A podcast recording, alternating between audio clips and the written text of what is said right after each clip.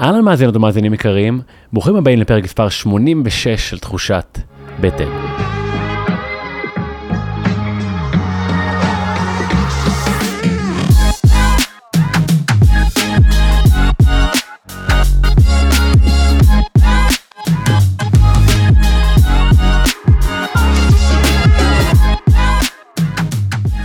שבוע טוב אהובות ואהובים, מקווה שהשבוע התחיל באנרגיה של פתיחות דעת, כי הפרק הזה הוא פרק מאוד לא שגרתי, עם אורח לא שגרתי, אבל מרתק בעיניי. אם אתם חדשים כאן, תחושת בטן היא תוכנית אירוח שמייצרת שיח אלטרנטיבי, אותנטי, עם אג'נדה אחת ברורה, לעשות לכם קצת סדר בכל מה שקשור לבריאות ולאורח החיים שלנו. אני מנחה שלכם מתן חכימי, יוצר תוכן, מלווה תהליכים לשינוי והתפתחות ומחבר הספר חוקי בטן. בשנים האחרונות אני חוקר את הקשר בין הבחירות וההרגלים שלנו לבריאות שלנו, אם היא הפיזית או הרגשית. השבוע אני מארח את דוקטור נאדר בוטו. דוקטור נאדר בוטו הוא קרדיולוג, מצנתר בכיר במרכז רבין, מפתח שיטת הרפואה האינטגרטיבית המאחדת, לשוחח על רפואה מזווית שכנראה אף פעם עוד לא שמעתם. כרגיל להגיד שמצאתם איך בפרק הזה, אנא מכם תחלקו אותו כדי שיוכל להגדיל את קהל המאזינים ולהגיע לכמה שיותר אנשים ולעשות טוב ולהביא רפואה ואור לעולם הזה. שתהיה האזנה נעימה. אהלן דוקטור נאדר בוטו. אהלן, בוקר טוב. ברוכים הבאים לתחושת בטן. תודה. איזה כיף שאתה פה. אני אתן רקע מקדים למי שלא זכה להכיר אותך, שמך הולך לפניך, אבל אתה בעצם קרדיולוג, מצנתר, מהבכירים בארץ, שבעצם מחליט, תכף תספר איך, מחליט לעזוב את הרפואה המערבית, ולפתח שיטה של רפואה אחרת, אינטגרטיבית. איך זה קורה? בכמה מילים, אני ממש סקרן. קודם כל, תודה על האירוח. אהבה. אני... מתחילת הלימודים שלי התחלתי לשאול שאלות מהותיות על התפקיד של הנפש מבחינה רפואית, ומה מה זה נשמה. ומשם התחלתי את החיפוש אחרי המהות של הבן אדם. ובמקביל ל, ללימודים ולעבודה שלי כרופא, תמיד שאלתי את השאלות ותמיד חיפשתי את התשובות, ופיתחתי עם הזמן גישה שאומרת, האדם הוא גוף, נפש ונשמה. הוא לא רק גוף, כמו שאנחנו עושים רק ברפואה. אוקיי. ומכאן בעצם הגעתי למסקנה, בסופו של דבר, אחרי כמעט שלושים שנה של עבודה כקרדיולוג, מצנתר מבחינה מכניסטית ממש, לפתוח את העורקים, שהעבודה הזאת, יש קרדיולוגים אחרים, טובים ממני אפילו, יכולים לעשות את העבודה הזאת, אבל לפתח את הרפואה האינטגרטיבית מאחדת, זה דורש באמת השקעה של זמן ואנרגיה, כדי להפיץ את הבשורה שאנחנו גוף, נפש ונשמה. אוקיי, אז מאיפה אתה שואב את הידע הזה, שאתה פתאום מתחיל ככה להכניס לתוך תורת העבודה שלך? דבר ראשון, הסקרנות. אני מאוד סקרן, ואני חוקר בטבעי, וכל דבר אני שואל את השאלה, אבל... למה זה ככה? אני לא מסתפק להגיד ככה זה.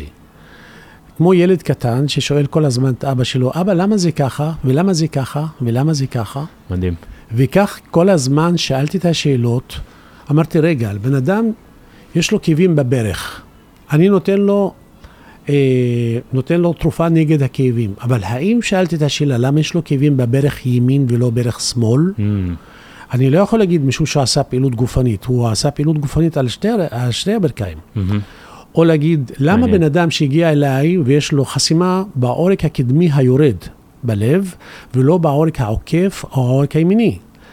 אז יגידו, טוב, משום שיש לו גורמי סיכון, יש לו כולסטרול גבוה בדם, והוא מעשן ויש לו סכרת. אמרתי, אבל גורמי הסיכון האלה הם אמורים לעבוד על כל העורקים. למה הופיע רק בעורק אחד במקום מסוים? Okay. זאת אומרת, שאלות שאנחנו בדרך כלל כרופאים לא רגילים לשאול אותן. אז מה אתה מגלה בעצם? מה, מה ההבדל בין ברך ימין לברך שמאל לצורך העניין? קודם כל, מה שאני מגלה, מגלה שיש קשר ישיר בין הנפש לבין הגוף. ומה שמעניין, כל האנשים ברחוב יודעים את זה. Mm-hmm, כל נכון. האנשים יודעים שיש קשר בין הנפש לבין הגוף, ומעניין רק הרופאים לא יודעים את זה.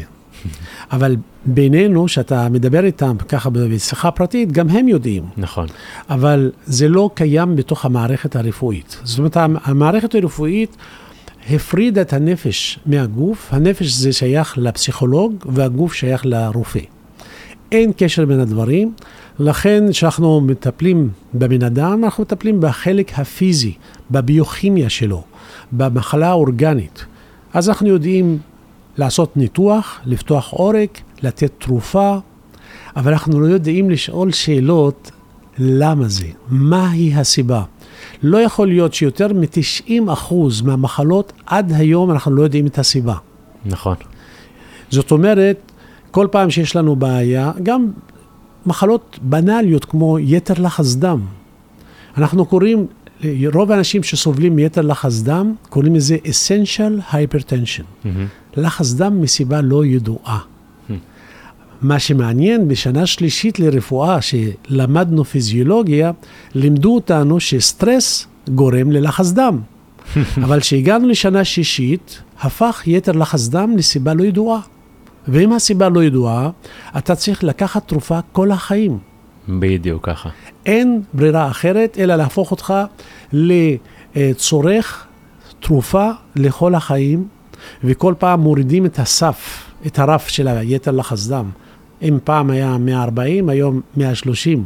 זאת אומרת, כל אלה שבין מאה ושלושים ו-מאה וארבעים כבר נכנסו כחולים, והם צריכים את התרופה. ההגדרה משתנה כדי שתהיה צריך לקחת תרופה. בדיוק. אותו דבר עשינו גם עם הרף של הכולסטרול בדם. כל פעם מורידים, ואז כל פעם של ירידה של אחוז קטן מהנורמה, זה מיליוני איש שצריכים לקחת את התרופה כדי להוריד את הכולסטרול. זו אינפורמציה מטרידה, אני מכיר אותה, אני הייתי על תרופות הרבה שנים עד שהחלטתי לשנות את האורח חיים שלי, וזה מדהים מה שאתה אומר, כי בעצם מה שאמרת נורא מדויק. אני מעביר הרבה ביקורת במרכאות על הרפואה המערבית, אבל בעצם רופאים אחד-אחד הם אנשים מדהימים. הם יודעים מעבר, אבל כאילו התורה, המתודה לא מאפשרת טיפול בצורה שונה. נכון, בהחלט. אני חושב שקודם כל צריכים להכיר בזה שהרפואה המערבית היא מצטיינת להציל חיים. חד משמעית. כשבן אדם מגיע להתקף, עם התקף לב לבית חולים, אני לא אומר לו, בוא, אני אעשה לך שטיפה אנרגטית רגשית. קודם כל, בוא נפתח את העורק. בזמן שאני פותח את העורק, או אחרי שפתחתי את העורק, אני מדבר איתו על הסיבה למה העורק הזה ספציפית נחסם. ומה שאני מגלה בעצם, שמאחורי כל חסימה בעורק, יש משבר פרידה מאדם יקר, שהמשבר הזה לא עובד ונשאר תקוע בתוך המערכת. מדהים, אז מאיפה הידע הזה מגיע? מתוך התבוננות, דבר ראשון. כמובן, אם אני לא סקרן ואני לא שואל שאלות, אני לא אתבונן. Mm-hmm. ברגע שאני סקרן ורוצה לדעת, מתחיל להתבונן ולראות את הקשר, הקשר שקיים בין סביבה ומסובב. זאת mm-hmm. אומרת, הבנתי שאנשים שמדברים ברחוב אומרים, תשמע, נשבר לו הלב, הוא היה מאוהב, היא עזבה אותו והיא הלכה. נשבר לו הלב. אמרתי, רגע, אומרים נשבר לו הלב. אז בן אדם, בן אדם יקר, אומר, יש לו עצב בלב, עצב עמוק. Mm-hmm. זאת אומרת, אנחנו משתמשים בשפה היומיומית, אמרתי, מעניין ללכת לבדוק, האם גם מבחינה רפואית יש את הקשר הזה. ואני מתחיל לדבר עם החולים שלי, ומגלה mm-hmm. ש... אין חולה אחד לב שלא היה לו משבר פרידה, שלא איבד אותו. זאת אומרת, mm-hmm. לא כל אחד שהיה לו משבר חייב להיות חולה, mm-hmm. אלא משבר שהבן אדם לא הביע אותו רגשית, mm-hmm. ולא איבד את המשבר כדי ללמוד דרכו. מה זאת אומרת, בן אדם שבעצם הדחיק את הרגש, לא התמודד איתו? הדחיק את הרגש, נכון, והתח... ונשאר עם הסבל בתוך המערכת שלו. Mm-hmm. הסבל הזה יוצר מצב של דיסוננס. דיסוננס זה...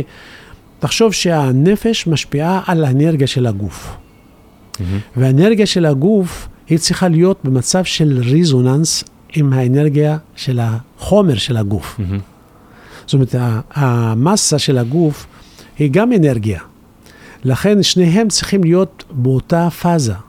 צריכים להיות במצב של ריזוננס. ברגע שהאנרגיה משתנה והיא לא באותה פאזה של, ה, של הגוף, נוצר מצב של דיסוננס. בשפה יותר מדעית אנחנו אומרים התאבכות גלים הורסת, כאילו שגל הורס גל, mm. ומונע מהאנרגיה של התא להיות תקינה. אז התא מתחיל להיות, מתחיל לסבול, בפני סבל הוא מתכווץ, התכווצות של התא גורמת לכך שהשומן מסתבר בתוך התא ונוצר הרבד התרשתי. אז מה, בעצם בעיניך כל המחלות הן רגשיות? האם, האם זה הכל רגשי או יש גם השפעות שקשורות לאורח חיים שלנו ולתזונה וכדומה? יפה. שאלה יפה. אין ספק שלתנאים הסביבתיים יש להם השפעה, אבל מה שמעניין, התנאים הסביבתיים משפיעים על אותם אזורים חלשים שנחלשו בעקבות משברים נפשיים. או, אהבתי מאוד. אתה מבין? יפה, כן. זאת אומרת, כן, אנחנו לוקחים בחשבון את ההיבטים הסביבתיים, אורח חיים, תזונה, שינה, פעילות גופנית, כל הדברים הם חשובים, והבנתי שלא מספיק שיש לנו מצב של סטרס ומתח בעקבות המשבר, אלא יש עוד נתון שהוא יותר חשוב, שקוראים לו חיוניות. אוקיי. חיוניות, למעשה, כל תא יש בו אנרגיה מסוימת, זה כמו בטריה.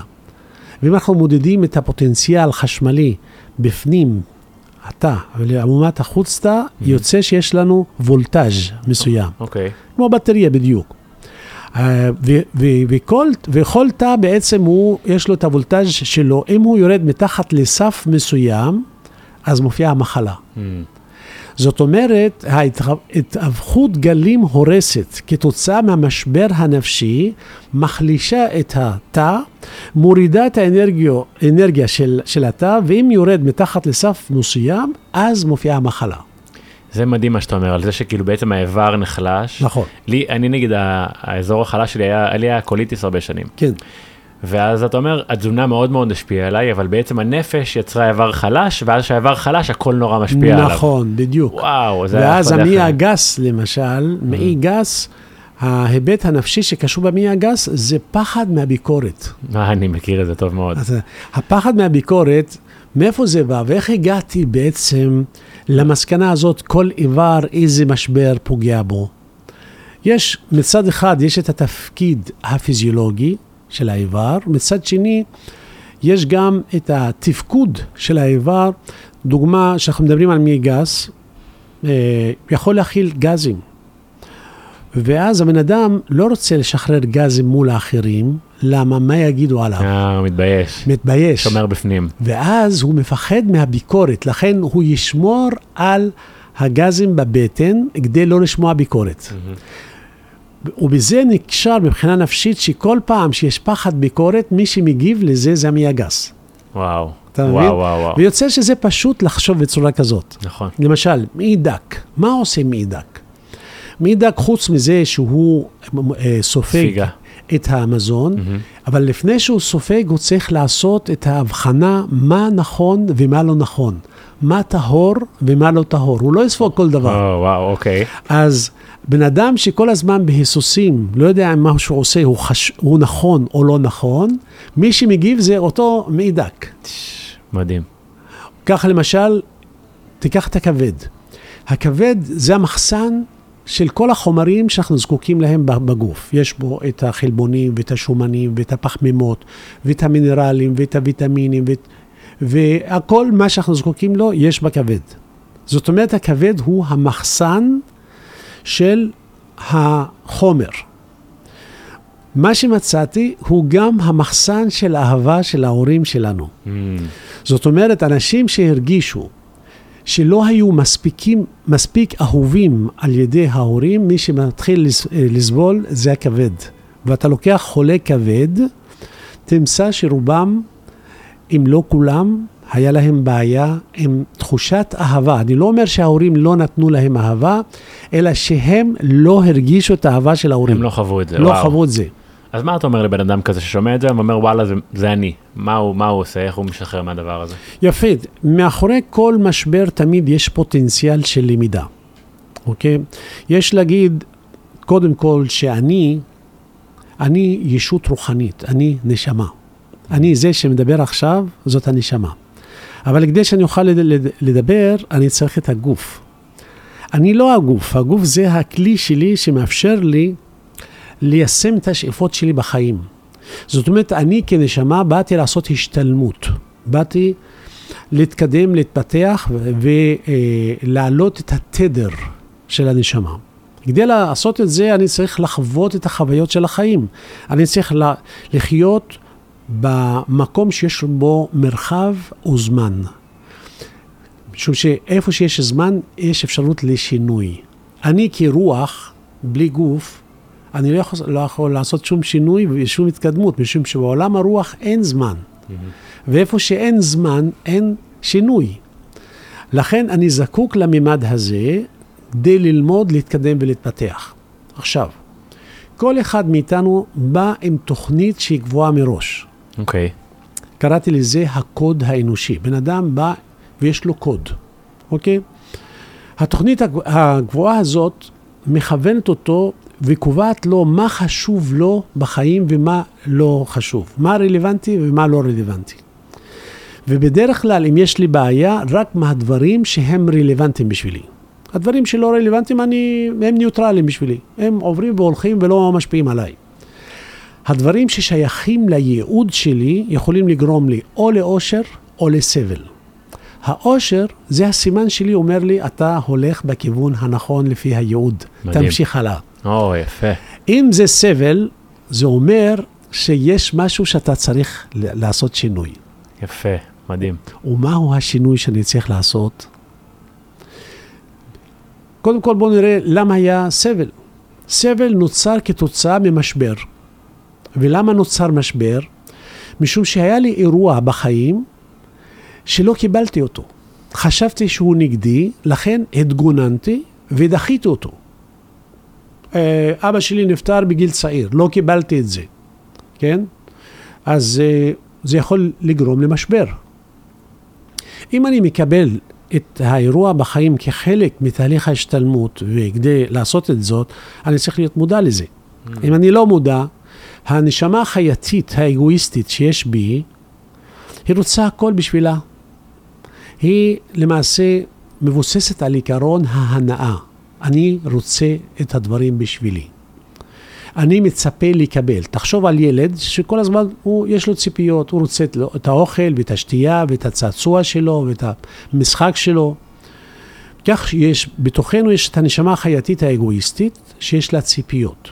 עכשיו, אם האירוע הזה לא עונה על הציפייה של הנשמה החייתית, היא דוחה אותו ונוצר המשבר. Mm. ברגע שיש משבר, יש סבל. מאחורי הסבל יש פוטנציאל של למידה. ומהו, מהו, מהו השיעור בעצם שמאחורי כל סבל? מאוד פשוט. מה שאתה ציפית לעצמך, זהו הדבר שאתה צריך ללמוד לתת אותו לאחר. משפט מהמם, אתה יכול להסביר אותו? נניח אני רציתי מאמא שלי אהבה. היא לא נתנה לי אהבה. ואני סבלתי מזה שלא התייחסה אליי ולא העריכה אותי. וואי וואי וואי, אוקיי. ואז אני שואל את הבן אדם שיש לו בעיה כזאת, תגיד לי, למה בחרת להיוולד אצל אמא שלך? אומר, אני לא בחרתי, הם הביאו אותי. אני שואל אותו, תגיד לי, אתה מאמין שיש יש בך נשמה? אומר, כן, אני מאמין שיש בי נשמה. אני אומר לו, אתה יודע שאין בך נשמה, זה אתה הנשמה? עכשיו אנחנו מתקשרים, אני מדבר נשמה אל נשמה, זה לא שיש בי נשמה, אני הנשמה. הנשמה הזאת יש לה צרכים, והיא בוחרת, בין מרכאות בוחרת, משום שאין לה ברירה אחרת. היא בוחרת לפי עיקרון הריזוננס, דומה מושך דומה. אם יש בתוכן של הנשמה הזאת אינפורמציה מסוימת, היא תבחר את ההורים שיש להם אותה אינפורמציה. וואו. אם בגלגול הקודם היה לי חסר אהבה מאמא, אני בוחר להיוולד אצל אמא שחסר לה אהבה. אה, שאתה תוכל לתת לה. בדיוק, וואו. כדי שאני הפוך להיות האבא שלא נתן לה את האהבה. וככה אני לומד להיות במקום של נתינה ואהבה, דרכה, דרך הסבל. יש, אומרים דברים דומים לפעמים על, על זוגיות, שאתה בזוגיות יש לך הזדמנות לתקן את מה שלא קיבלת, לתת לבן נכון, זוג שלך. נכון, וזה נכון להכל, לא רק בזוגיות, בחיים בכלל. Mm-hmm. כל מה שאתה מצפה לעצמך ולא קיבלת, זהו הדבר שאתה צריך ללמוד לתת אותו לאחר. שיו, זה דבר יפה להגיד, כן. להביא לה, למחשבה. אוקיי, אז אתה חושב ש... זה קצת עמוק, אבל אתה חושב שאנחנו בעצם סוחבים גם טראומות, כאילו, מגלגולים קודמים? בעצם, אני, אני, כדי שמישהו יתחבר לשיח הזה, אנחנו, זה כבר שיח יותר רוחני, אני, אני מתחבר לזה מאוד, אבל בעצם, כדי שאני אבין יותר אותי, אני צריך אולי לקבל את העובדה שהיה משהו בגלגול הקודם שקרה איתי? קודם כל, כל מה שקרה לי בגלגול, בגלגולים קודמים, זה אני היום. אני אתן לך דוגמה. האם אתה צריך לזכור כל מה שלמדת בכיתה א' וב' וי' וד' ו... לא. לא. הרי אתה היום, סך הכל, כל מה שלמדת, נכון? לכן אין צורך ללכת לחפש כל מה שהיה לך בגלגול קודם. אבל לפעמים יש אירועים טראומטיים שהם תקועים. ופיתחתי שיטה טיפולית בשם טי טי אר טי, Trans-Temporal Regression Technique. זאת טכניקה, תוך זמן קצר, בן אדם ער לחלוטין, ללא היפנוזה, מתחיל לזכור מה שהיה לו בגלגול קודם. וואו, הייתי, הייתי ב, הייתי בטיפולים, בריברטינג, שאנשים ממש עלו להם דברים מיסה שאני מגלגולים קודמים. קודמים. זה היה מאוד, זה היה מאוד מטורף ולא, זה היה מאוד לא סוריאליסטי לראות את זה, וזה קרה, נכון. מול העיניים שלי. עכשיו, ברגע שאנחנו לא מסתפקים בזה, אנחנו לא מסתפקים לזכור מה שהייתי בגלגול קודם ואיזה טראומה חוויתי. אני מביא את האנשים לאותו רגע של המוות. והם מתים, וממשיכים את הקיום שלהם, והם מתארים מה קרה אחרי שהם מתו. לא. איך הם למעשה היו מוקפים באור, ובתוך מעין אה, מנהרה של אור, ומגיעים לחדר גדול, מואר, שבתוכו יש ועדה שמחכים לך, ואחד מחברי הוועדה קם לקבלתך, ונותן לך מסר למשימה שלך לחיים האלה. והבן אדם זוכר את המסר שנתן לו. וואו. והוא חוזר בעצם עם שחרור מהפחד, מהמוות. למה? מה שמעניין ש-תשעים ותשע נקודה תשע תשע תשע אחוז מהאנשים שמתו בחוויה הזאת, אומרים שזה הרגע הכי יפה שהיה להם בחיים. זאת אומרת, מסתבר שהמוות זה הרגע הכי יפה שיש בחיים. מדהים. יש שלבי חיים בעיניך? כלומר, כן, האם יש כאילו כמה שלבים של החיים? בוודאי. יש כמה שלבים, תלוי איך אנחנו מסתכלים על זה. דוגמה, יש לה, אני מחלק את שלבי החיים לשבעה שלבים, כן? כל שלב שאנחנו מתפתחים, אנחנו קשורים בממד מסוים, בהיבט מסוים בחיים. דוגמה, שבע השנים הראשונות בחיים שלנו, מה שהכי חשוב זה הטריטוריה והחומר. אוקיי. אתה יכול להרחיב על זה? ילד, לקחו לו את המיטה שלו, נתנו לאחותו הקטנה. בשבילו זה משבר טריטוריאלי. הוא יכול לפתח חום אפילו, ומתחילים לקחת אותו לבית חולים, וכאן ושם, והוא חולה, ולא מבינים למה. עד שלא מבינים שהבעיה שלו, זה הייתה לו בעיה טריטוריאלית. ברגע שמחזירים לו את המיטה, החום יורד. וואו. כן. אני עברתי מדינה בגיל חמש, ואמרו לי שזה יכול להיות דבר שהוא משפיע. מעניין שלא כל אירוע הוא שווה לכל האנשים. מתי הוא רלוונטי? אם האינפורמציה שאיתה באתי מגלגול קודם, היא רלוונטית. זאת אומרת, אם אני הייתי אמור לחוות את החוויה הזאת כקושי דרכה אני אלמד משהו, mm. אז היא רלוונטית. לכן, שני ילדים ש... שעברו אותו אירוע, אחד יראה בצורה אחרת, והילד השני בצורה לגמרי אחרת. בטח, אתה יכול לראות את זה אצל תאומים. נכון. איזה מעניין. אז כאילו בעצם, לפי התפיסה שלך, לכל דבר שקורה בחיים יש משמעות. בהחלט, וזאת, וזה המסר העיקרי שאני רוצה למסור לכולם, למעשה אנחנו לא באנו כאן כדי לחיות ולמות. אין בזה שום אה, משמעות שהחיים שלי מתחילים בלידה ומסתיימים במוות. אוקיי. המשמעות היא אומרת שיש לכל אירוע בחיים שלי, יש לו את המשמעות, במיוחד שזה חשוב לי. ברגע שזה חשוב לי, זה אומר שאני יכול ללמוד דרכו. זאת אומרת, אנחנו באנו לעשות השתלמות, mm-hmm. כדי להעלות את התדר של הנשמה. ואתה אומר, בשביל מה כל זה? הרי הייתי רוח, ואני חוזר להיות רוח. אז מה? בשביל מה כל הגלגול הזה? אז בעצם אתה אומר שכל מה שאני עושה פה זה לא עבודה רק לנגיד מאה שנים שאני פה, אלא אני עובד על הנשמה שלי שתחזיק לנצח. נכון, כן? זאת אומרת, אנחנו באנו מהשכבה הנמוכה ביותר בעולם הרוח של עולם המלאכים, וזאת הבשורה הטובה, שהנשמה האנושית היא מלאך. היא באה מהאור. ובזמן החיים, ככל שאני הופך להיות יותר אוהב ויותר משרת ויותר לשירותם של האחרים, אני מתחיל להתנהג יותר כמו חלקיקי אור, קוראים להם פוטונים. מה שמאפיין הפוטון, שהוא לעצמו לא לוקח כלום. אה, הוא רק וואו. מאיר וממשיך את הדרך שלו. לעומת אלקטרון, יש בו מטען חשמלי. ואני יכול להשוות את האלקטרון והפוטון לאש ולאור. האש היא צורכת כל הזמן mm-hmm. כדי להתקיים. זה החלק האגואיסטי שיש בנו, שאנחנו צריכים כל הזמן בשבילנו. זה החיה שבתוכנו, mm-hmm. זה האלקטרון. לעומת זאת, הנשמה האנושית היא החלק של הפוטון, האור, שרוצה לתת, רוצה לאהוב. לכן המטרה שלנו אה, היא ללמוד כל הזמן, לוותר על הצורך שאני אקבל בשבילי, ו- ולהיות ב- נתינה. בנתינה ובשירותם של האחרים. ואז מישהו אומר לי, רגע, ומה איתי? Mm-hmm. אני אומר, בדיוק זה אתה. אתה באת להיות מאושר. ואז אני מפריד בין אושר ובין הנאה. הנאה זה תוצאה של קבלת דבר, ואושר זה תוצאה של מתן דבר באהבה. Mm.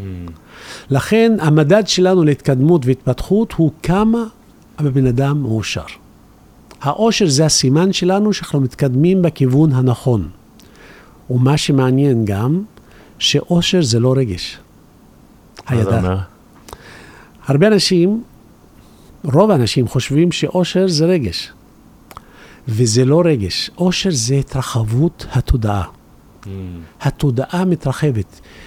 בן אדם מאושר, יש בו שלווה, יש בו שקט, יש בו שכינה פנימית.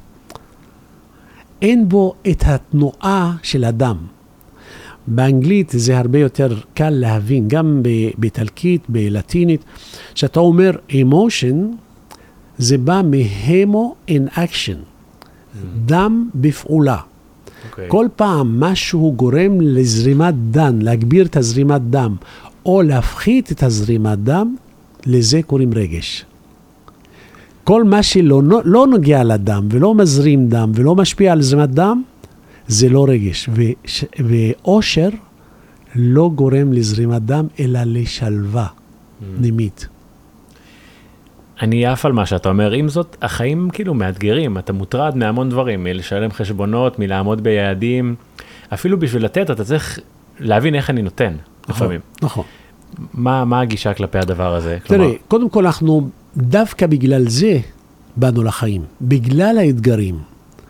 לו הייתי צריך לחיות רק ב, באהבה ואושר, ואני כבר שם, אני לא צריך את החיים.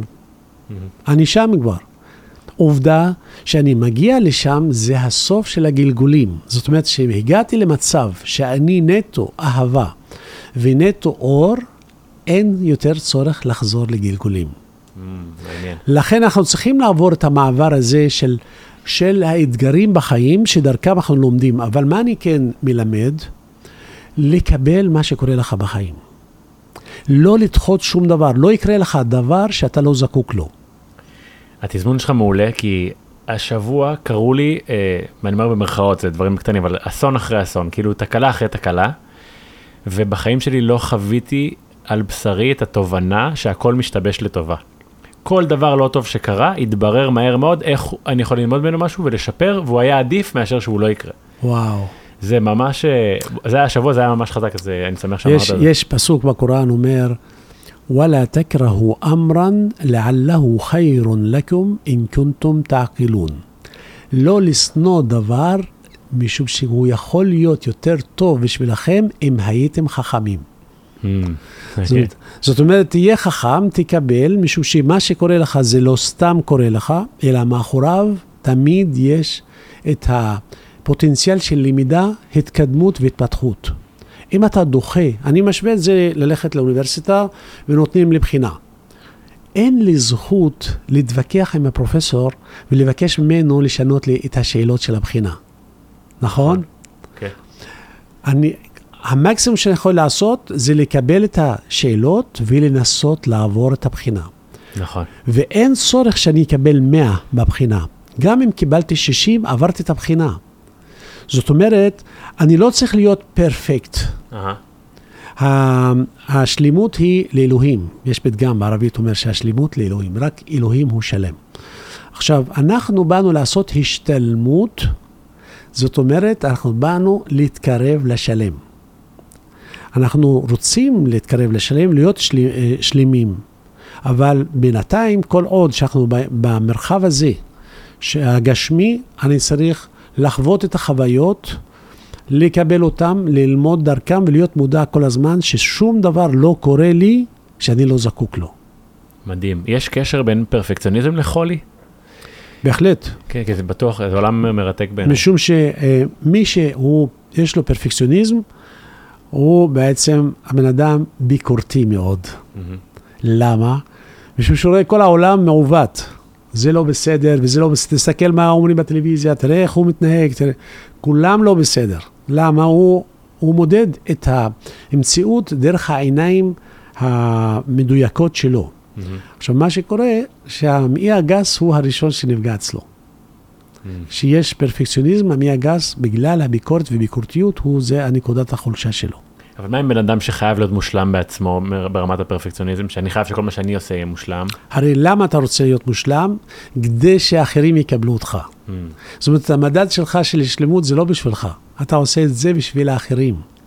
גם כשאני הולך, ל, למשל, אה, עשיתי את הבחינה, ב, אני זוכר את זה, אה, שנה ראשונה ברפואה, עשיתי את הכימיה, וקיבלתי קיבלתי ציון שש מעשר. אוקיי.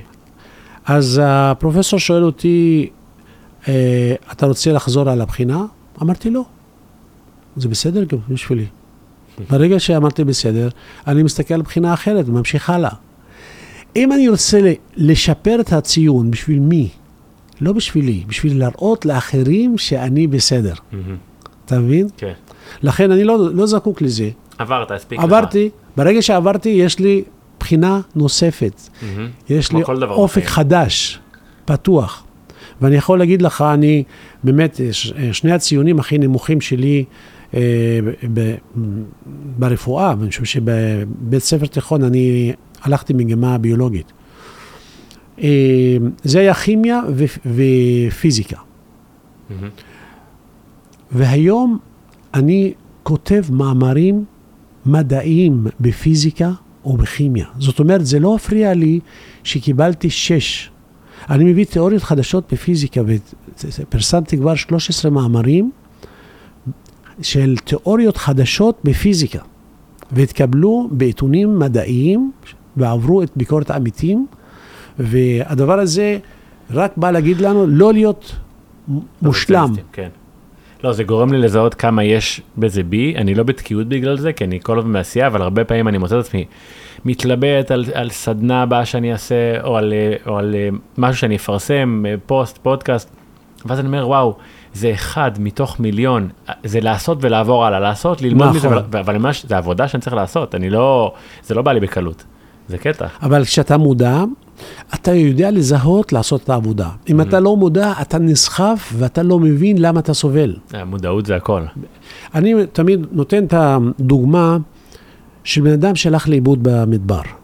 אוקיי. אוקיי? כמובן, הוא הולך לאיבוד, אז הוא מפחד. מפחד שימות מצמא, מרעב, אולי מנקישת נחש, או חיה טורפת אחרת.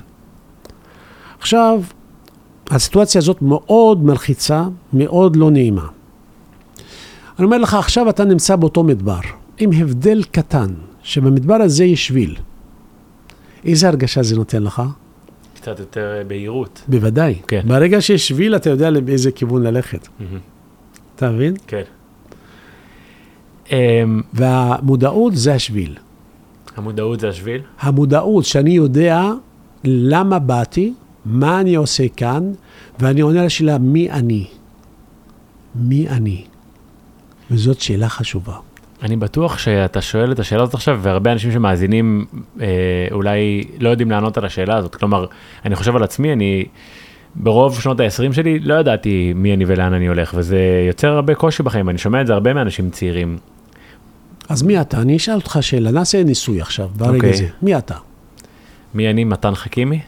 מתן חכימי זה השם שלך, mm-hmm. אבל מי אתה?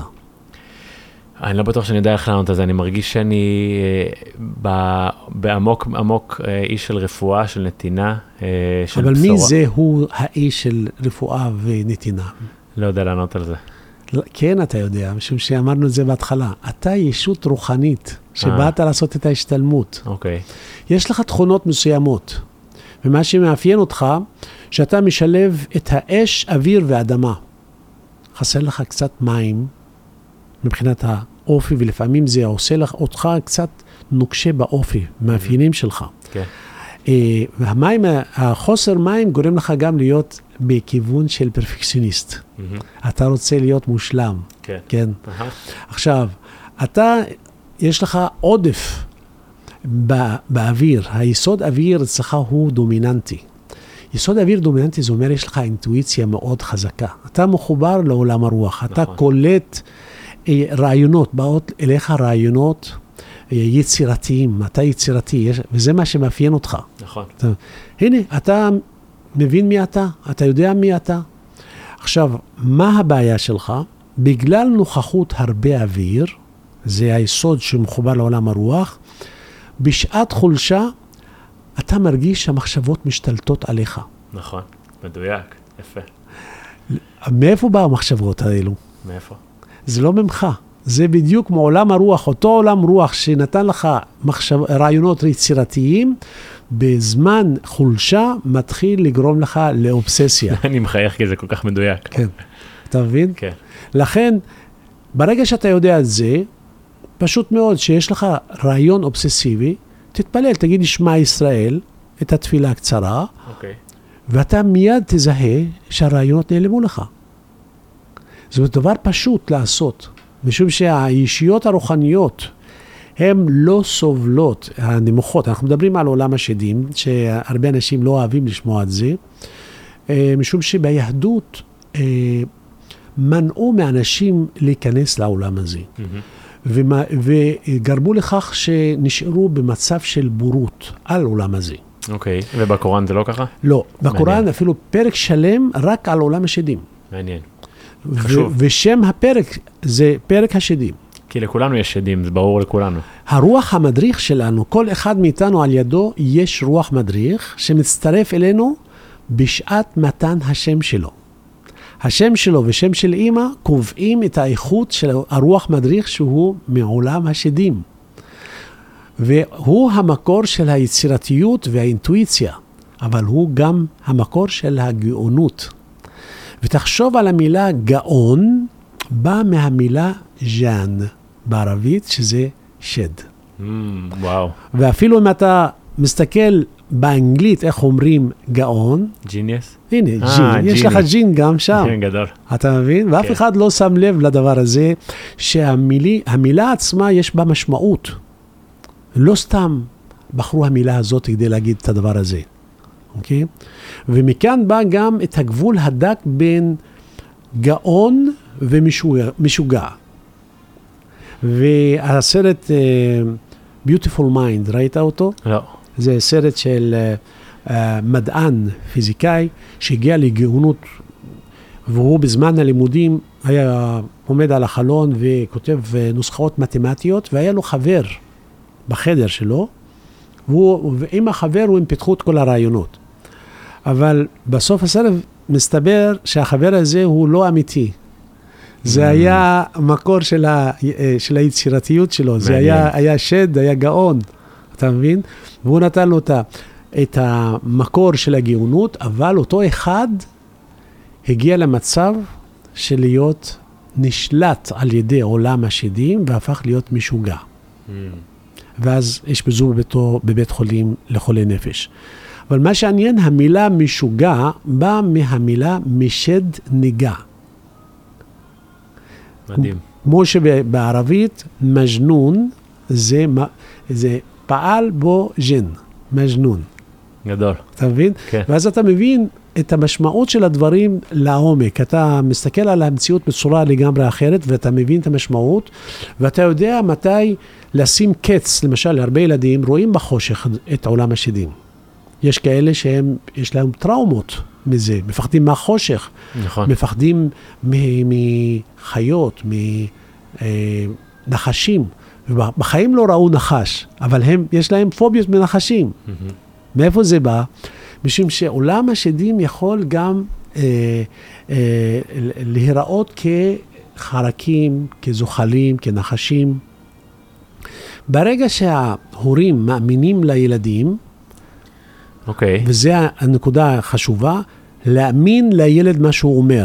אל תגיד לו אין לו כלום, אין כלום. הילד אומר לך, אבא אני רואה שיש מפלצת. האב מסתכל, אומר אין מפלצת, אין כלום. ואז הוא מחמיר את הבעיה. למה? הילד יודע שאבא שלו לא רואה, ולכן הוא לא יכול להגן עליו. היי, מדהים. אם הוא כן, אומר לו כן, תשמע, גם אני שהייתי ילד, אני ראיתי, ואם אתה רוצה להרחיק אותו, אתה יכול לדקלם את ישמע ישראל, או לדמיין שיש לך חרב וצבע כחול, שאתה שולב את החרב מול הישות הזאת, מול המפלצת, היא נעלמת. וכך זה קורה. אהבתי. זאת יפה. אומרת, אתה מלמד את הילדים כבר להתייחס אחרת לעולם הרוח. מדהים. איך, איך כל זה מתחבר בינך בין דמיון ומציאות? כאילו, האם, האם דמיון הוא מציאות בעצם? תראה, אם אנחנו רואים, אנחנו יודעים היום מאסטרופיזיקה, mm-hmm. ש-שבעים ושלושה אחוז מהמציאות של היקום, קוראים לזה אה, אנרגיה אפלה. מה זה אומר? Dark energy. אוקיי. Okay. זה אומר, יש אנרגיה שמרחיבה את היקום, שגורמת לגלקסיות להתרחב אחת מהשנייה, אבל עד היום לא יודעים למדוד את האנרגיה הזאת, לא יודעים מה האנרגיה הזאת בכלל, ממה היא עשויה. אז קראו לה האנרגיה האפלה. עשרים ושלושה אחוז מהיקום שלנו עשוי מחומר אפל, dark matter. זה חומר שלא עשוי מפרוטונים, ניוטרונים ואלקטרונים. אוקיי. Okay. זה עשוי מחלקיקים וירטואליים, שמופיעים ונעלמים. אוקיי. Okay. ארבעה אחוז מהיקום עשוי מחומר, כאשר אפס נקודה ארבע אחוז ממנו עשוי מהחומר שאנחנו מכירים אותו. זאת אומרת, המציאות החומרית, הפיזית, הגשמית, שאנחנו מכירים אותו, הוא רק אפס נקודה ארבע אחוז מהיקום. תשעים ותשע נקודה שש אחוז מהיקום, למעשה הוא נמצא במציאות שאנחנו זנחנו אותה. המציאות הזאת היא שייכת בחלקה למציאות הרוחנית. זה מה שנקרא intelligent design. יש לנו איזה אה, אינטליגנציה מדויקת שעומדת מאחורי החומר. אינטליגנציה מדויקת שהיא זאת שיצרה את החלקיקים, שיצרה את האלקטרונים. לא שאלת פעם איך זה יכול להיות שכל האלקטרונים יש להם בדיוק אותו, אותה מסה, אותו מטען. איך זה יכול להיות? יש איזה יצרן שיוצר ממש בצורה מדויקת כל האלקטרונים שיהיו ככה, וכל הפרוטונים זה אותה מסה. וכל... זה לא יכול להיות שזה מקרי. יש יד מכוונת אינטליגנטית. אני קורא לזה מעשה היד של אלוהים. אלוהים הוא החוק. אלוהים זה, לא הוא זה שברא את החוק. אלוהים הוא החוק. ואני הבנתי את זה מהמשפט בערבית, אללה הוא חק. אלוהים, חק בערבית זה צדק. Mm-hmm. אבל אם אתה מחבר את החק בערבית לחוק בעברית, יוצא שאלוהים הוא החוק. זאת אומרת, אין דבר שמתרחש ביקום הזה, אלא שאנחנו מוצאים מאחוריו אינטליגנציה מדויקת שמכוונת ומנווטת את הכל. לכן, המציאות האמיתית שלנו היא בעולם הרוח. אז כאילו כמה שאני מתעסק, אין, אין כאילו, מה שאני שומע מזה שההתעסקות שלי בחומר היא פחות רלוונטית? נכון, נכון. משום שהחומר הוא רק כלי, הכלי דרכו אנחנו לומדים לקדם את הנשמה. זה נגיד קשה לי בחיים, אתה יודע, להפריד את, את עניין החומר. כלומר, אני יודע שאין לו משמעות, אבל אם זאת הדירה שלי, הגודל שלה, המוצרים שאני קונה, הבגדים, יש להם איזושהי השפעה, והייתי רוצה שזה לא יהיה... בלי ספק שיש לזה השפעה, אבל מה שאני אומר לך, זה לא המטרה, אלא זה כלי. אם אתה מתייחס לכל משהו חומר ככלי, ולא כמטרה, העולם נראה אחרת. מהמם. אתה מבין? כן. אני משתמש בחומר ככלי. אז כסף הוא כלי ולא מטרה. נכון. אף פעם הוא לא מטרה. הרי אתה מרוויח כסף כדי לקנות משהו אחר. ואנשים, הרבה אנשים חושבים בזה שהם מרוויחים יותר כסף, יהיו יותר מאושרים. וזה לא. מתי הם כן הופכים להיות יותר מאושרים? מתי? אם משתמשים בכסף כדי להשאיר את הנשמה בידע שגורמת להם ליותר יעילים לאחרים. Mm, כמו כל, כל דבר שמשפר את ההתפתחות שלך. נכון. אם אני מתקדם ומתפתח, אני מאושר. למה? אני יכול להיות יותר יעיל לאחר, וכמות העשייה שלי באהבה היא הולכת וגדלה. ואני לא תלוי, לא רגשית ולא חומרית, באנשים או בדברים. Mm, וואי, זה, זה מתחבר לי מאוד. אני משוחרר. אני מבין שבאתי לחיים כדי ללמוד להיות במקום של אהבה, שירות ו, ונתינה. זה גורם לחשוב על הרבה שנים שלא ידעתי מה הכיוון שלי, ובעצם כמה שלמדתי יותר, יכלתי לתת. נכון. יכלתי ליצור, גם ליצור ב- וגם לתת. נכון. כן. לכן גם חוקר שהוא מפחד שיגנבו לו את הרעיון, אז בעצם הוא, הוא לא מאושר. Mm. אם הרעיון שבא לו, וזה רעיון חדש, השאיר אותו אצלו, זה נשאר שם בעצם, ומנע ממנו להיות מאושר. אה, מעניין. אתה מבין, האושר... כמו אומן שלא יוצר. נכון. או שלא משחרר את האמנות שלו לעולם. בדיוק, כן. בדיוק. ואומרים שהמקום הכי עשיר באינפורמציה זה בית קברות. כי אנשים שומרים את כל הידע. נכון, שומרים כל הידע ומפחדים שאחרים יגניבו להם את הידע. אני אומר, אני משחרר ידע. כך, ואני אמשיך הלאה. אהבתי את זה מאוד. יש איזושהי באמת נטייה לאנשים לא לחלוק ידע, רק שלא ידעו את מה שאני יודע, שאת העסק שלי שיקחו... נכון, והולכים ורושמים פטנטים, ושלא יגניבו להם כדי שיהיה עסק, ואני ארוויח. אני אומר, אבל כל זה אתה יכול לעשות, אתה יכול... לתרום לאנשים לחיות יותר טוב, ואתה תהיה יותר מאושר. הרי יותר מאשר להיות מאושר, אתה לא צריך. חד משמעית, וזה לא קל.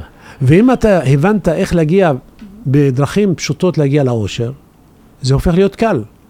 מה זה אושר? זה אומר, אני רוצה לשרת, אני רוצה לאהוב, אני לרשותך. זה הופך להיות התקן פשוט. אני אוהב מאוד מה שאמרת. בארבעת שלבי החיים, או שבעת שלבי החיים, הגענו רק עד גיל שבע. מה נכון. קורה שם אחרי זה? משבע עד ארבע עשרה, פתאום מגלים את המיניות. מתחילים להתפתח מינית. ומתחילים להתעניין במין. מארבע עשרה עד עשרים ואחד, הדבר החשוב יותר זה החברה והחברים. וההורים הופכים להיות המפריעים לילדים. ושם נכנס ממש את העניין של, המ... של המאבק והמשבר שבין ההורים לבין ילדים.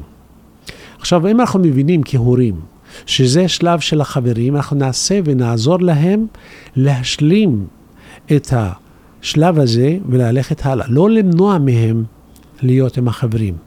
משום שבשלב מסוים, מגיל עשרים ואחת עד עשרים ושמונה, פתאום יש לו חברה או יש לה חבר. והופך להיות העניין... של אהבה ומשפחה הוא הדבר החשוב. אני רוצה להקים את המשפחה שלי. יופי, יש משפחה, התחתנו, ואפילו יש לנו ילד. מ-עשרים ושמונה עד שלושים וחמש, הדבר החשוב יותר זה המקצוע. מתחיל ממש להתמקד במקצוע, ואני רוצה להתקדם ולהתפתח. יופי, אני בגיל שלושים וחמש, הגעתי, עובד, מרוויח כסף, אבל... מתחיל לשאול שאלות, אבל בשביל מה כל זה? אז אנחנו עוברים לממד הרוחני. מתחילים לנסוע להודו, לדרום אמריקה, לשתות איוואסקה, לקחת פטריות, לחפש, לחפש משמעות ומהות. עד ארבעים ושתיים. אני צוחק כי זה מדויק לי, אני ב-שלושים וחמש, ואני בדיוק מסיים את השנים, אני עשרים ושמונה עד שלושים וחמש נתתי בראש בקריירה, כן. ועכשיו אני, זה השנה שכאילו באמת התקרבתי יותר לרוח. נכון, מעניין, נכון, וואו, נכון. גדול, אוקיי. אז אתה יודע מה מחכה לך. כן. מחכה לך איוואסקה ופטריות. אתה מדבר שנייה על איוואסקה, אני סקרן. מגיל ארבעים ושתיים ל-ארבעים ותשע, יפה, נכנסת לעולם הרוח, ראית כל מיני רוחות, ומתקשר, ומביא מסרים, ומביא ידע, ואת הכל, ואתה אומר, רגע, אבל מה עומד מאחורי זה? האם יש אלוהים? ואם יש אלוהים, מה זה אלוהים? זאת אומרת, אתה מתחיל לחפש את המהות האלוהית. מתחיל לשאול שאלות יותר לעומק. אז נוסעים לטיבט, למשל. מתחילים לעשות מדיטציה יותר עמוקה. לוקחים את ה... מאשנים את הבופו, קוראים לזה בופו, שזה רעל של צפרדע, שמביא אותך ישירות להיות בכלום של אלוהים. זה כמו קמבו או לא? לא, לא, לא קמבו, אוקיי. זה בישון. כמובן, כל הדברים האלה שאני אומר אותם, זה לא להגיד לאנשים עכשיו, ממחר תלכו ותעשו ו...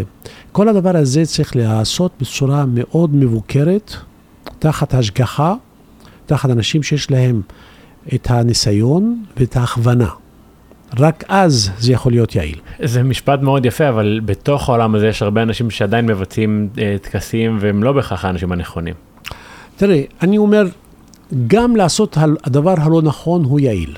אהבתי, אוקיי. זאת אומרת, אומר, ואם השמן הזה הוא מזויף, אמרתי, יופי, אז תתנס, תקבל את הניסיון, תתנסה, תחווה את החוויה של, ה, של השמן המזויף, ואתה תלמד דרכו להבחין בין המזויף והאמיתי. זאת אומרת, לא צריכים למנוע את הדברים הכאילו שליליים. הרבה מהדברים, אני שעשיתי את ההתמחות שלי בצנתורים, הייתי בצרפת, והיו שני רופאים בבית חולים, זה בית חולים גדול והרבה פעולות ליום, היו שני רופאים מנוגדים, אחד עשה את הפעולות הכי יפות, הכי משוכללות, מדהימות, והשני עשה הסיבוכים הכי נדירים שראיתי בחיים שלי. אוקיי. ולמדתי מהשני יותר מהראשון. גדול, מטעויות לומדים יותר, בטוח. נכון, למדתי מהטעויות של השני, למדתי מה לא לעשות. ואז נשארתי בתחום השני, הראשון, זאת אומרת לעשות את הדברים כן הטובים. לכן לא צריכים לשלול מילדים לעשות טעויות. לא לשלול מהם ליפול. אפילו להגיד זה בסדר, זה נכון. ככה אנחנו מתקדמים, קמים מחדש וממשיכים את הדרך שלנו. מדהים. כמה שאלות. א', אמרנו ששבע... רגע, אולי, אולי, אולי, תשאלת שאלה, אבל מה אחרי ארבעים ותשע? בבקשה, בוא תמשיך. מה אחרי ארבעים ותשע? נכון. אנחנו חוזרים עוד פעם לחומר. וואלה. כן, אבל הפעם, במקום שאתה מחפש את החומר לעצמך, אתה הופך להיות התורם של החומר. משתמש בחומר כדי לעשות לאחרים. ואז אתה רואה אנשי העסקים שהצליחו והכל מתחילים לתרום. נכון. זה השלב הזה. מדהים. זאת אומרת, מ-ארבעים ותשע ל-חמישים ושש, זה השלב הזה. מ-חמישים ושש עד שישים ושלוש, חוזר לממד המיני. עוד פעם. עוד פעם, מעניין. נכון, אבל לא כדי לספק את הצרכים שלו, אלא כדי לספק את הצרכים של הפרטנרית שלו.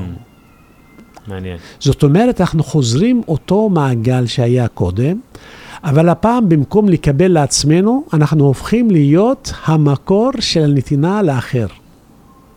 מדהים. באותו תחום. ואז אנחנו בעצם במקום של אהבה ונתינה.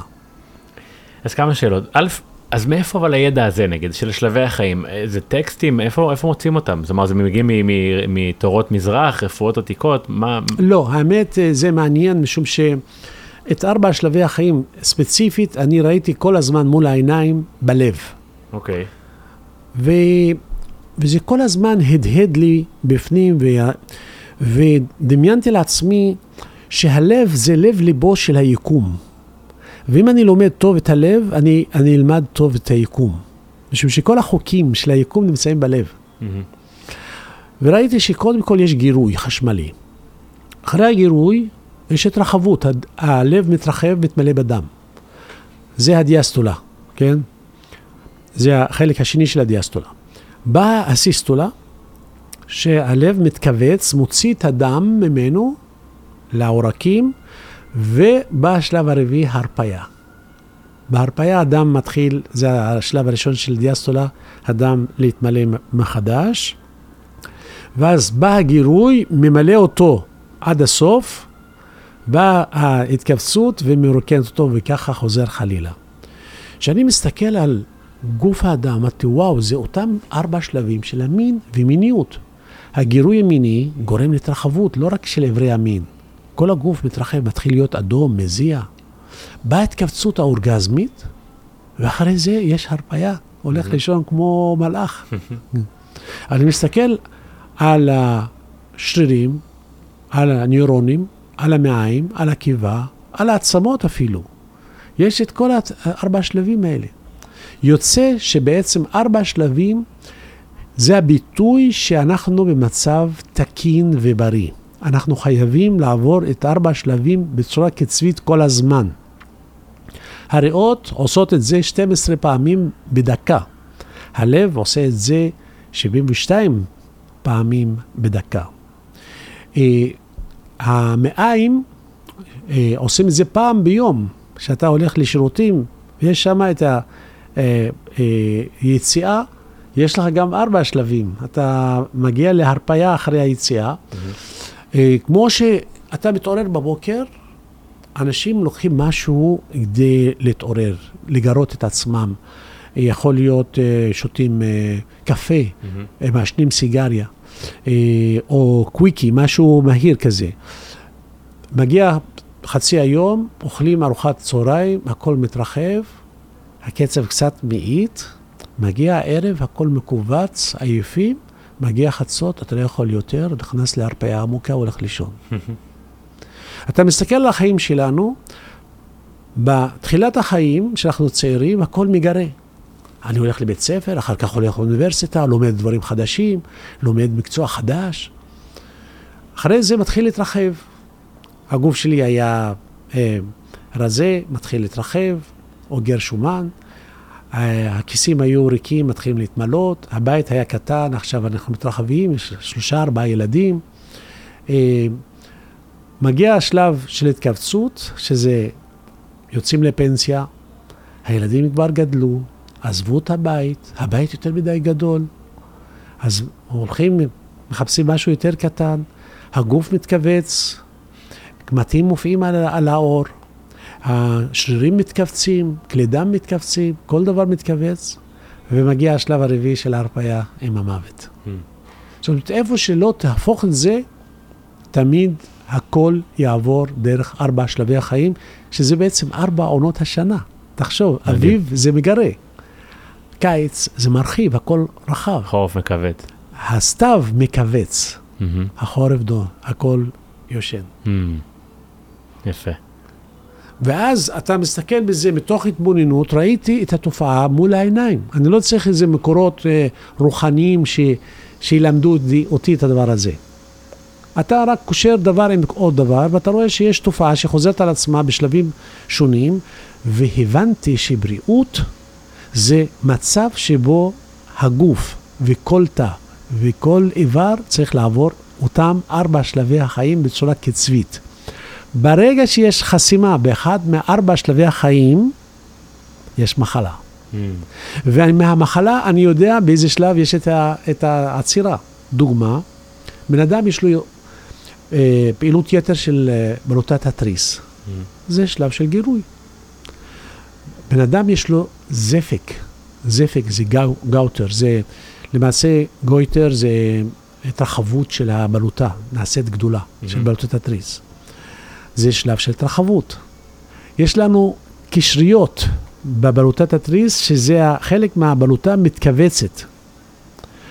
יש לנו מצב של תת פעילות, שיש לנו בעצם הרפיה וחוסר חיוניות.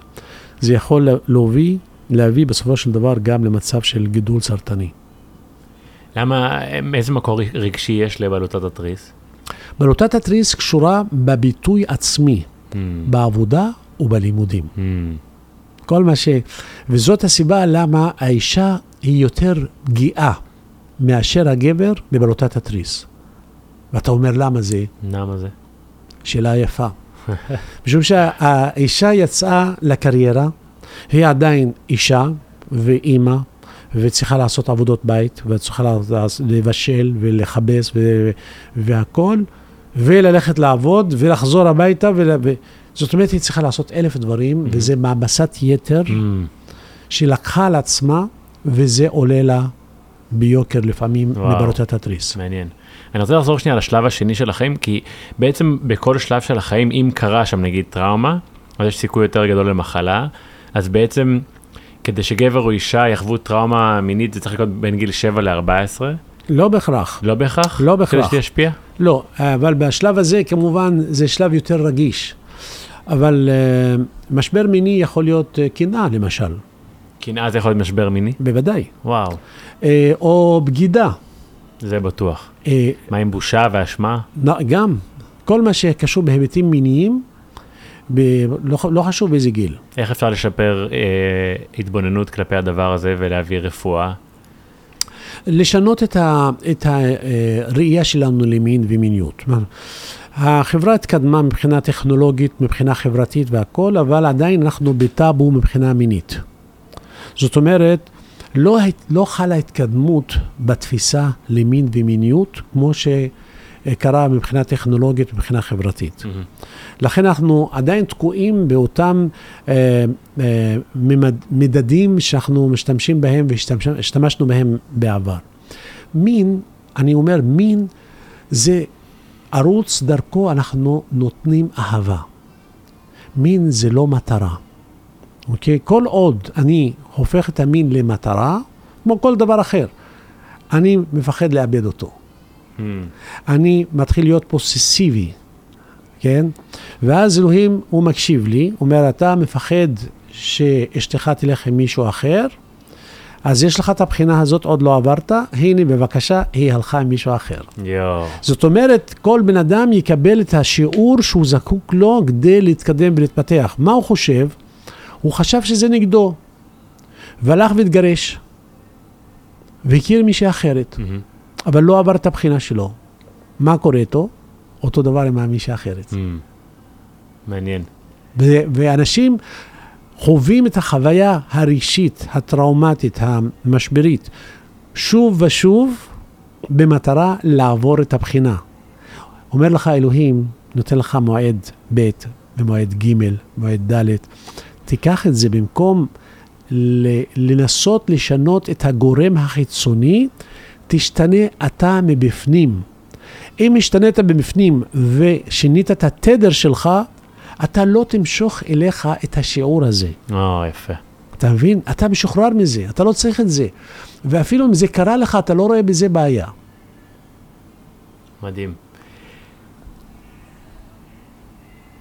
מה היית אומר שהמחלה בעצם באה ללמד בן אדם? המחלה, אני מתייחס למחלה בדיוק כמו המנורה שמהבבת בתוך המכונית שלנו, שאומרת חסה לך דלק, חסה לך שמן, חסה לך אוויר בגלגלים, תזהר, אולי יש איזו תקלה באיזה מערכת החשמל. זאת אומרת, המחלה אומרת לי, תשמע, יש בפנים, בתוך המערכת שלך, משבר נפשי לא פתור. אוקיי? לא פתור. והאנרגיה ירדה מתחת לסף מסוים, ואז אתה מתחיל לרוץ. זה בדיוק כמו שאתה רואה את המחוג של הדלק שיורד. ואתה אומר, טוב, עוד מעט, יש עוד. פתאום שמתחיל לצפצף וזה מהבהב לך, אתה מתחיל לרוץ. כן. אתה, אותו דבר במחלה. אתה אומר, עכשיו אין לי זמן אה, לטפל בבריאות שלי. אני בסדר, זה לא יקרה לי, אני מעשן, זה בסדר, אני אוכל סוכרים. לא קורה לי. למה? אין לי זמן עכשיו. אני לא יכול לעצור. החיים אה, אה, חזקים ממני, ואני לא יכול לעצור. יש הוצאות, ויש בית, ויש קריירה, ויש אחריות. ו... פתאום טרק מקבל התקף לב. ואתה רואה אותו שוכב במיטה בטיפול נמרץ לב ומסתכל בתקרה. פתאום יש לו כל הזמן שבעולם. אם לא תפנה זמן. נכון, הוא, הוא, אתה לא פינית לו את הזמן, הגוף שלך אומר לך, אדוני היקר, אני זקוק לזמן הזה. תקשיב לו. ואם זה ככה, אז למה אני צריך לחכות עד שאני אקבל את הצפצוף במנורה? כשאני רואה את המחוג ירד, אני הולך עוד לפני שזה יצפצף. כן. אוקיי? אבל יש עוד דבר שהוא יותר חשוב. לא מספיק שהבנתי מהו המשבר שעומד מאחורי זה. אני צריך לדעת מהו השיעור שעומד מאחורי המשבר. למה? אם אני מודע רק למשבר ולא השלמתי, לא למדתי, לא השלמתי תהליך הלמידה, אז זה חוזר על עצמו עוד פעם, ועוד פעם, ועוד פעם. כי שלמדתי, יו, זה מדויק. שלמדתי ועברתי את הבחינה, אני לא צריך את הבחינה הזאת עוד פעם, היא לא תחזור על עצמה, ואז אני השארתי את הנשמה באינפורמציה מדויקת, שהיא מכוונת אותה ואומרת, את הבחינה הזאת עברת, עכשיו תמשיך לבחינה הבאה. אחרי, לבחינה הבאה. אני יכול להגיד ככה במשפט שהוא אה, אה, למעשה מסכם את המהות של החיים שלנו, mm-hmm. ואם אנחנו זוכרים אותו, כל הזמן אנחנו נלך, נמצא את השביל במדבר. אהבה זה הדרך. אושר זה הסימן שלנו שאנחנו הולכים נכון בכיוון הנכון. אושר זה לא מטרה. אור זה המטרה. מהאור באנו ולאור נחזור. מדהים. דוקטור נאדר בוטו, תודה רבה שהתארחת פה. תודה רבה, תודה רבה לך. זהו להיום אהובים, מקווה שמצאתם ערך בפרק הזה, כרגיל להגיד שאם כן, אנא מכם שתפו אותו, אפילו עם בן אדם אחד, שנוכל לעשות קצת טוב, שיהיה שבוע נהדר ולהתראות בשבוע הבא.